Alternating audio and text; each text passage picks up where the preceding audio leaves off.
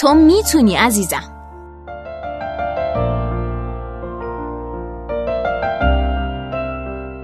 فرهنگ ما پر است از کلیشه های افزایش عزت نفس برای رؤیا پردازان جوان.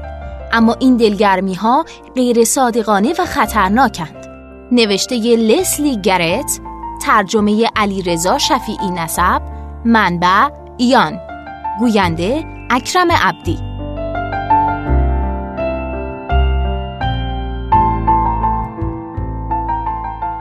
گوینت دوازده ساله چشمان قهوه‌ای تیره داره و شدیداً دوست داره تصور منفی مردم از کوسه ها رو تغییر بده. اون به مدرسه آموزش فرانسوی وست اوکس در اونتاریوی کانادا میره. گوینت و حدود دوازده بچه دیگه که طبق آزمایشات با استعداد محسوب میشن در ماه سه روز رو در اونجا گذرونده و به بحث در مورد موضوعات خارج از برنامه عادی درسیشون می‌پردازن. اونها اخیرا درباره علم پزشکی قانونی مطالعه کردند. یعنی جستجو برای سرنخ، اجتناب از موارد ردگم کنی و یادگیری اینکه دانشمندان چگونه شواهد دی ای رو آزمایش می‌کنن. اما اون عاشق کوسه هاست. عزمش رو جزم کرده که روزی زیست شناس دریایی بشه و به خوبی به این فکر کرده که برای رسیدن به این هدف به چه چیزی نیاز خواهد داشت. معلمش خانم انسینگ به آینده گوینت خوشبینه و همواره به گروه نخبه خودش میگه که می‌تونن همون چیزی بشن که می‌خوان. گوینت معلمش رو دوست داره اما از این حرف اون خوشش نمیاد که میگه اگه نمرات خوب نگیرید یا اگر تصوری نادرست داشته باشید نمی‌تونید هرچی می‌خواید بشید. مردی در یوتیوب می‌خواست که دامپزشک بشه کلیپی مربوط به حادثه رخ داده برای حیوانی رو به اون نشون دادن و از حال رفت و به همین خاطر به این شغل نرسید. شکاکی اون دلیل مناسبی داره. تحقیقی در لینکدین در سال 2012 نشون داد که حدود یک سوم افراد بالغ شغل رویایی خودشون رو دارن و این یعنی دو سوم دیگه اینطور نیستن. جدیدترین نظرسنجی مؤسسه گالوب در مورد وضعیت محل کار در آمریکا هم نتایج مشابهی رو نشون داد. یعنی حدود سی درصد از افراد شاغل با جان و دل مشغول کارشون هستند. در حالی که 52 درصد با جان و دل کار نمی‌کنن و 18 درصد هیچ اشتیاقی برای کارشون ندارن. به گفته ژان توانش، استاد روانشناسی در دانشگاه ایالت سندیگو و نویسنده کتاب نسل من، وقتی به کسی میگید که می‌تونی هر چیزی بشی، به ندرت پیش میاد که اون هر چیزی مد نظر لوله کشی یا حسابداری باشه. در واقع در سال 2011 مطالعه‌ای بر روی بیش از 5000 کودک در سرتاسر سر دنیا نشون داد که حدود نیمی از کودکان در کشورهای توسعه یافته آرزوی دکتر یا معلم شدن رو دارند. بیش از یک چهارم کودکان آمریکایی رؤیای کارهایی مثل ورزش حرفه‌ای، خوانندگی و بازیگری رو دارن. وقتی بزرگترها این سوال رو می‌پرسن که وقتی بزرگ شی دوست داری چی کاره بشی؟ اکثر بچه ها جوابشون آماده است. سازنده بازی های کامپیوتری، فضانورد، خواننده جانشین ریحانا. اون وقت اکثر بزرگترها به اونها به خاطر چنین رویای بزرگی تبریک میگن و دلگرمیشون میدن که با تلاش سخت و نگرش من می‌توانم می‌تونن هر چیزی می‌خوان بشن. وقتی کودکتون چهار یا پنج سال است به استثنای معلولیت های ذهنی یا مشکلات شدید رفتاری همه چیز واقعا ممکن به نظر می‌رسه. کودکی به هنر علاقه نشون میده و ما آثار اون رو تصور می‌کنیم که بالاخره در گالری ها نمایش داده میشن. فکر می‌کنیم که هر دونده با استعداد می‌تونه به المپیک بره. به بچه هایی که علوم رو دوست دارن میکروسکوپ میدیم و به این فکر میافتیم که برای شهریه های مؤسسه تکنولوژی ماساچوست پول پس انداز کنیم. پشت ما و کودکان به مشوقان فرهنگی گرمه که به پشتوانه سخنرانی های موجود در اینترنت و جریان موفقیت های یک شبه که توی برنامه های تلویزیونی و یوتیوب نشون داده میشن همگی ما رو تشویق می‌کنند که رویاهای بزرگ داشته باشیم و هرگز تسلیم نشیم. نطق آغازین استیو جابز برای فارغ و تحصیلان استنفورد توی سال 2005 رو در نظر بگیرین.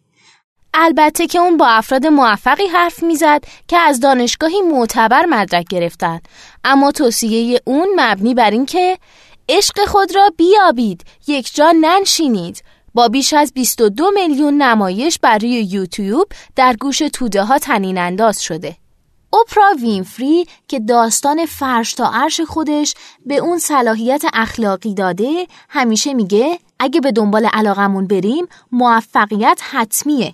حتی دکتر سوس هم کتاب آه جاهایی که می‌روی رو از خودش به جا گذاشته که هدیه فارغ و تحصیلی میلیون ها نفر شده. اون به کودکان این دلگرمی رو میده که موفقیت قریب الوقوعشون 98 ممیز 75 درصد تضمین شده است. توی دوران باستان در قرن چهارم قبل از میلاد ارسطو فیلسوف یونانی با ابداع واژه یودایمونیا یعنی شکوفایی انسان ارزش اهداف معنادار رو ارج نهاد. این باور در مفهوم پروتستانی و قرن 16 تکلیف مجددا پدیدار شد. اخیرا توی دهه 1960 نسلی از جوانان که در اوج جهشی اقتصادی بزرگ شده بودند به این فکر افتادن که آیا کار چیزی بیش از فیش حقوقی نیست؟ آیا هیچ ارتباطی با مفهوم و زندگی، استعداد و علاقه نداره؟ ریچارد بوز کشیش کلیسای اسقفی در کالیفرنیا متوجه شد که مردم با نحوه انتخاب اون شغلی که خاص و معنا داره دست و پنجه نرم می‌کنن. اون به همین خاطر کتاب چتر نجات شما چه رنگیه رو منتشر کرد. این کتاب بیش از ده میلیون نسخه فروخت و افراد جویای شغل یا در صدد تغییر کار رو ترغیب کرد که مهارت‌ها و استعدادهاشون رو به صورت فهرست در بیارن. بعضیا میگن که بولز به مردم میگه که هر چیزی باشن که می‌خوان باشن اما بولز اصلا این برداشت رو قبول نداره. اون میگه از این عبارت متنفرم. باید به مردم بگیم به دنبال رؤیاتون برید. بفهمید چه کاری رو بیشتر از همه دوست دارین. بعد باید حرف بزنیم که چقدر واقع گرایانه می‌تونید به بخشی از اون یا اکثر اون برسین. اما شاید به تمام اون نرسین. اما در این فرهنگ حقمداری، کامرواسازی و والدین معابی شدید هشدار بولز تأثیری نداره.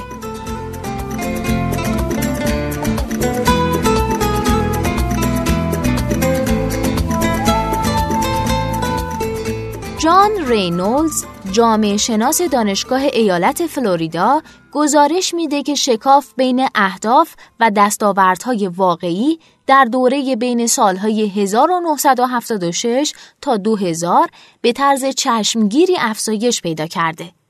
بررسی اون که در سال 2006 در ژورنال سوشال پرابلمز منتشر شد نشون داد که در سال 1976 فقط 26 درصد از دانش آموزان دبیرستانی در پی مدارک عالی بودند و 41 درصد قصد داشتند به منزله یک متخصص وارد بازار کار بشن.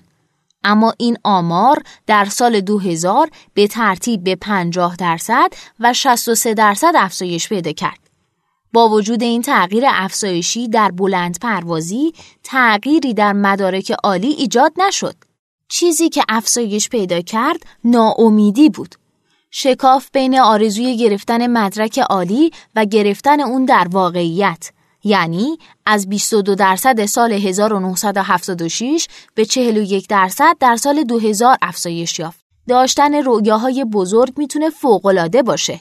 به گفته لورا بریک، استاد بازنشسته اقتصاد در دانشگاه ایالت ایلینوی و یکی از متخصصان بین المللی حوزه بازی، بخشی طبیعی از کودکی اینه که چیزهای بزرگ رو برای خودمون تصور کنیم. وقتی کودکان بزرگ میشن، تلاش می‌کنن و به موفقیت یا شکست می‌رسن. دنیا این رؤیاها رو شکل میده. مشکل زمانی به وجود میاد که با پاسخ دنیا به سخنان کلیشه‌ای مثل می‌تونی هر چیزی که می‌خوای باشی یا هیچ وقت تسلیم نشو روبرو میشیم.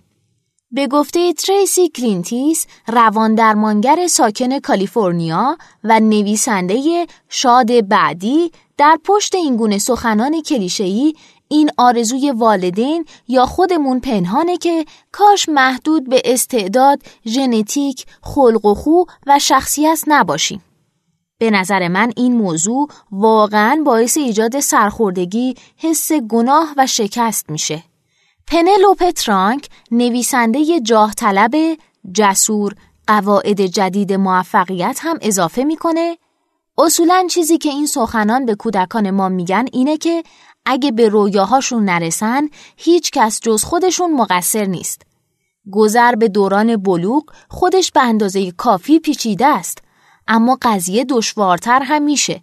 اگه فکر کنید می‌تونید هر کاری انجام بدید و بعد وقتی نتونستید احساس بیکفایتی کامل می‌کنید. خطرات این نوع تفکر زیادن. نقشه های غیر واقع گرایانه موجب هدر رفتن وقت و پول میشن. وقتی یه دانش آموز با سطح نمره سی بیهوده برای رشته پزشکی نقشه می‌کشه، شغلای پرمنفعت و واقع گرایانه تری مثل کسب و کار یا تدریس از صحنه خارج میشن. همین شکاف بلند پردازی موجب افزایش نارضایتی شغلی میشه. شاخص تغییر 2010 دیلویت نشون داد که 80 درصد از کارگران از شغل خودشون ناراضی هستند. این رقم تو سال 2013 به 89 درصد رسید. این موقعیت حتی سلامتی رو هم به خطر میندازه.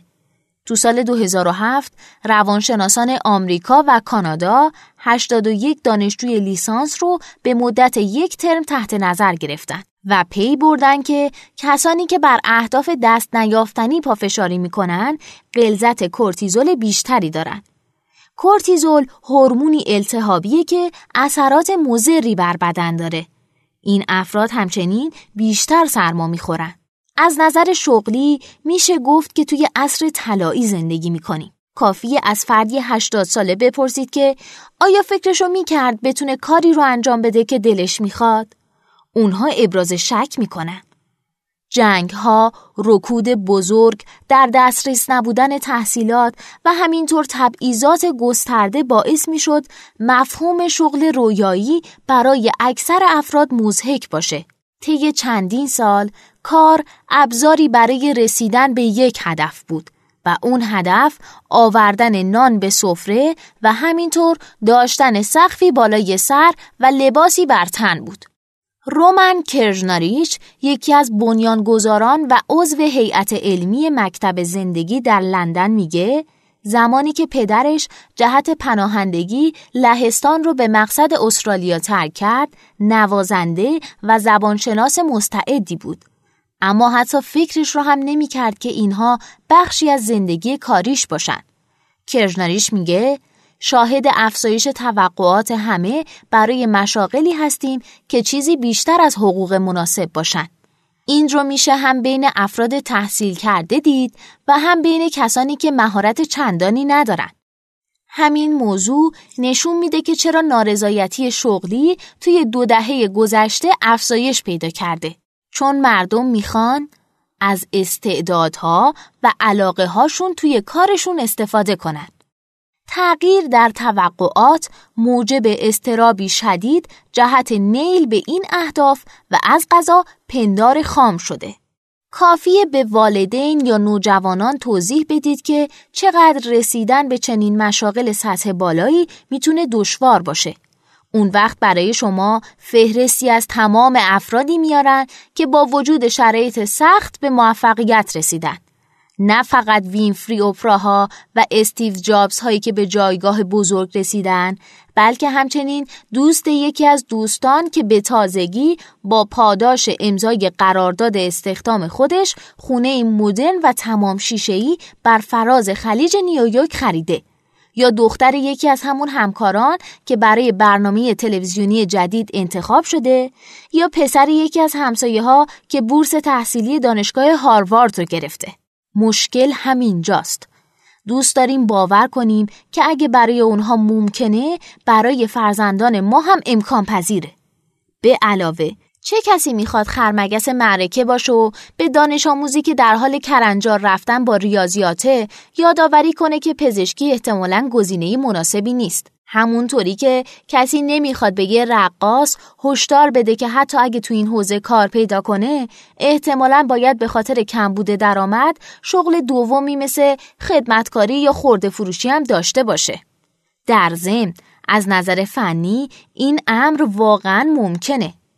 کجاست که باید تصمیم بگیریم به جای امر ممکن امر محتمل رو انتخاب کنیم و فرزندانمون هم به چنین انتخابی ترغیب کنیم. به گفته کرژناریچ این امر به فرقه مثبت اندیشی مربوطه. جایی که می‌خوایم همیشه احساس خوبی داشته باشیم و پیامهای مثبت ارسال کنیم. به همین خاطره که حس می‌کنیم باید فقط پیامهای خوب و مثبت به فرزندان و جوانانمون بدیم. طوری که انگار غلط، بد یا ناشایسته که به اونا بگیم راستش این ممکن نیست.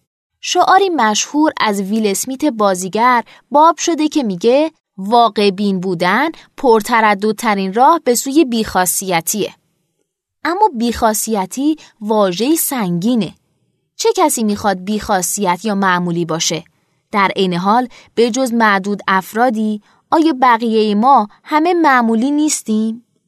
اگه القا کنیم که سوپرستار بودن و بیخاصیت بودن تنها گزینه های ممکن هستند، مقصد اکثریت افراد رو نادیده می‌گیریم. اون منطقه میانی عظیم بین هر چیز و هیچ چیز. به گفته توانش مردم فکر می‌کنن تشویق بچه ها یعنی این که به اونا بگید هر چیز که بخوان می‌تونن بشن. مردم فکر می‌کنن که این دو یه چیزه اما در واقع اینطور نیست. توانش میگه به جای اینکه به بچه ها القا کنید که تو خاص هستی و یا تو فوقلاده ای خود کنترلی و تلاش رو به اونها یاد بدید. این دو چیز در واقع با موفقیت ارتباط دارن. بچه نه ساله اون اخیرا گفته که می‌خواد دامپزشک بشه. شغلی که حدود ده درصد از کودکان آمریکایی توی سنین ده تا دوازده سالگی اون رو انتخاب می‌کنن. توانج با عمل به شعارهای خودش گفت دامپزشکی شغلی عالیه اما خودت که می‌دونی باید توی ریاضیات و علوم سخت تلاش کنی و عملکرد خیلی خوبی داشته باشی. چون پذیرفته شدن توی رشته دامپزشکی واقعا دشواره. اون معتقده که شاید خوشایندتر باشه که به بچه ها بگیم هر چیز بخوان می‌تونن باشن اما این حرف اون خیلی بیشتر به اونها کمک می‌کنه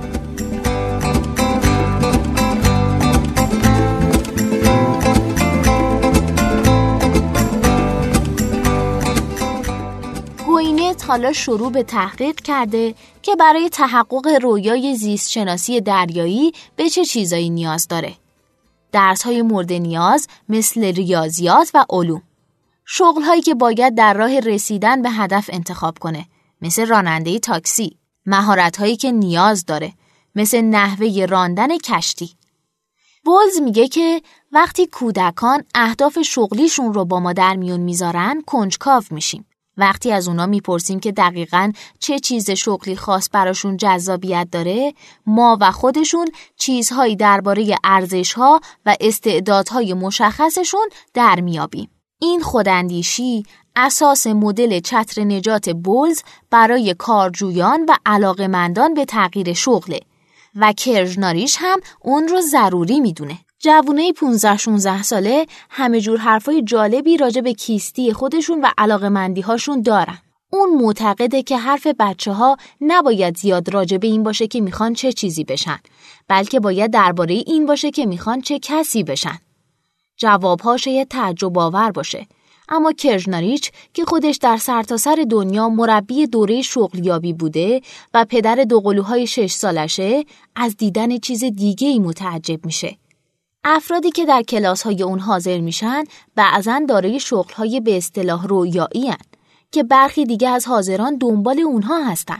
وقتی این کلاس ها رو برگزار می‌کنم واسم عجیبه که بعضیا که مثلا راننده تاکسی یا پرستار هستن باورشون نمیشه که توی همون کلاس تولید کننده تلویزیونی هم حضور داره که تو شغل خودش از اونا هم بیچاره تره. جولی لیسکات هیمز نویسنده کتاب چگونه فردی بالغ تربیت کنیم و مسئول سابق سال اولی های دانشگاه استنفورد همواره به دانشجویانی مشاوره می‌داد که رویاهاشون به اندازه انتظارات والدینشون بالا نبود. دانشجویانی که می‌خواستن پرستار بشن نه پزشک یا اینکه می‌خواستن معلم دبیرستان بشن نه استاد دانشگاه با این دانشجویان می نشستم و به حرفاشون گوش می دادم که چطور از جزئیات حوزه هایی سخن می گفتن که از نظرشون قانونی، مورد انتظار یا مورد نیاز بود. برام جالب بود که فردی که روبروم نشسته واقعا می‌خواد با زندگیش چیکار کنه. چطور می‌تونستم اونها رو حمایت کنم تا به ندای درون خودشون گوش کنن. به عقیده اون مشکل این نیست که به بچه ها بگیم می‌تونن هر چیز که می‌خوان باشن. مشکل تصور کوته فکرانه ما از هر چیزه. ما اون رو با پرستیژ، نفوذ، سمت، پول و بعضی مشاغل به خصوص برابر می‌دونیم. اگه طی دهه آینده یاد بگیریم که دستاورد رو به معنای شناخت مهارت‌ها، ارزش‌ها و علاقه و سپس زندگی بر اساس اون بفهمیم، تصور کنید که در چه دنیای متفاوتی زندگی خواهیم کرد. کلینتیس معتقده که مسئله باید به گونه دیگه طرح بشه. یعنی رویاهای ما بستگی به این دارن که دوست داریم چه احساسی داشته باشیم. نه اینکه می‌خوایم چی کار کنیم. به گفته اون روایتی ناگفته وجود داره. اگه فلان شم اگه فلان کار رو انجام بدم اگه به فلان چیز برسم اون وقت منو دوست خواهند داشت و من خود مقبولی پیدا می‌کنم. با واسازی اونچه که از نظر احساسی دوست داریم به اون برسیم میشه راه های دیگه ای نیز برای رسیدن به اون پیدا کرد. کال نیوپورت نویسنده اونقدر خوب که نتونن تو رو نادیده بگیرن و پژوهشگر علوم کامپیوتری در دانشگاه جورج تاون در واشنگتن دی سی اضافه می‌کنه که ما رابطه علاقه و هدف رو برعکس کردیم. به گفته اون این تصور برداشتی نادرست عرضه می‌کنه از اینکه مردم چطور به کارشون علاقه پیدا می‌کنن. بنا به این طرز فکر مردم علاقه ای از پیش موجود دارن و تنها چالش شناسایی اون و شجاعت به خرج دادن و دنبال اون رفتنه. اما این محمله. علاقه موجب هدف نمیشه بلکه برعکس افرادی که در چیزی مفید و ارزشمند مهارت پیدا می‌کنن به کار خودشون علاقه من میشن. یافتن شغلی خوب یعنی انتخاب چیزی که باعث احساس سودمندی و جذابیت میشه. نه تنها معنایی عظیم در پیشرفت کاری خواهید یافت بلکه داشتن مهارتی که با زحمت به دست اومده شما رو در موقعیتی قرار میده که زندگی حرفه‌ایتون رو خودتون شکل بدید. توصیه نیوپورت بررسی جنبه دیگه از چارچوب می‌تونی هر چیزی بشی رو نیز میطلبه. آیا باید علاقمون رو درون شغلمون جستجو کنیم یا بهتر خارج از شغل به دنبال ارزای اون باشیم؟ شکی نیست که راحت و خوبه که به خاطر انجام کاری که عاشق اون هستیم پولم بگیریم. اما آیا این واقع بینانه است؟ مارتین نمکو مشاور شغلی در منطقه خلیج سانفرانسیسکو و مجری برنامه رادیویی کار با مارتین نمکو ما را به نعی قاطعانه دعوت می‌کنه. اون کاملا حامی افرادیه که رؤیاهاشون رو به عنوان سرگرمی دنبال می‌کنن. به قول اون کاری رو انجام بدید که دوست دارید اما انتظار نداشته باشید که به خاطر اون پول بگیرید. البته اون قبول داره که افرادی هستن که می‌تونن تو حوزه های شدیدن رقابتی موفق بشن و میشن. شاید علاقتون به برنامه نویسی کامپیوتر یا شکافتن اتم مانع از ورودتون به حوزه های کاری بشه که موقعیت های زیادی در اختیارتون می‌گذارن. اما اگه شما هم مثل بعضی ها بعید بتونید علاقتون رو به شغل تبدیل کنین به جای اون که بیخیال اون بشین اون رو در وقت آزاد خودتون بگنجونید. لیسکات هیمز شاگردانش رو ترغیب می‌کنه که سه چیز رو مد نظر داشته باشن. توی چه چیز مهارت دارم؟ به چه چیز علاقه دارم؟ ارزش هام کدومن؟ بعد باید از خودشون بپرسن چطور می‌تونم بخش قابل توجه از هفتم رو چه به عنوان شغل و چه سرگرمی در نقطه مشترک از این سه چیز زندگی کنم. شاید والدین و اجدادمون کار درستی می‌کردن که علاقه ها و سرگرمی هاشون رو که به اونها معنا و مهارت می‌داد توی وقت آزادشون انجام می‌دادن. مثل پدر کرژناریش که موسیقی رو بیرون از حوزه شغلیش نگه داشت. یا مثل خود نیمکو که نوازندگی حرفه‌ای پیانو رو از سر بیرون کرد تا روانشناس بشه. الگوی پیشنهادی کرژناریش کمی متفاوته. الگوی برنده گسترده یعنی کسی که چندین شغل رو به طور همزمان انجام میده. مثلا سه روز از هفته حساب داره و دو روز دیگه عکاسی می‌کنه. به گفته اون این روی کردی هوشمندانه برای اقتصادی بی که شغلی معمولی حدوداً چهار سال ادامه پیدا می‌کنه. این امر همچنین با این حقیقت همخونی داره که کیستی ما در طول زندگیمون تغییر می‌کنه.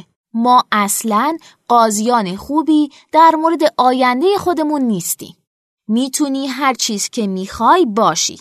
توصیه مختصره که به کمتر فرد جوونی کمک می‌کنه که شغل مناسبی پیدا کرده و از زندگی خودش راضی باشه. اگه واقعا کمی به اون فکر کنیم می‌بینیم کمتر کسی از ما اون رو عمیقا باور داره. توانج به دخترش گفته بود وقتی مردم میگن می‌تونی هر چیزی بشی این درست نیست. مثلا نمی‌تونی دایناسور بشی. شاید چیزی که واقعا می‌خوایم به فرزندانمون بگیم اینه که ما به تواناییشون برای ساختن زندگی معنیدار اطمینان داریم. به گفته گوینت بزرگترها باید بگن چیزی باش که تواناییشو داری نه اینکه می‌تونی هر چیزی باشی. من مهارت چندانی توی رقص ندارم. طبق این گفته می‌تونم رقاص حرفه‌ای بشم؟ نه به هیچ وجه نمی‌تونم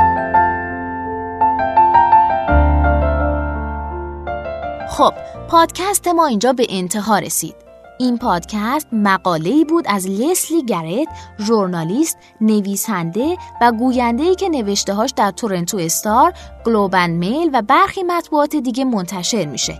شما می‌تونید پادکست های این چنینی ما رو در سایت شنوتو و یا ترجمان دنبال کنید. ممنونم.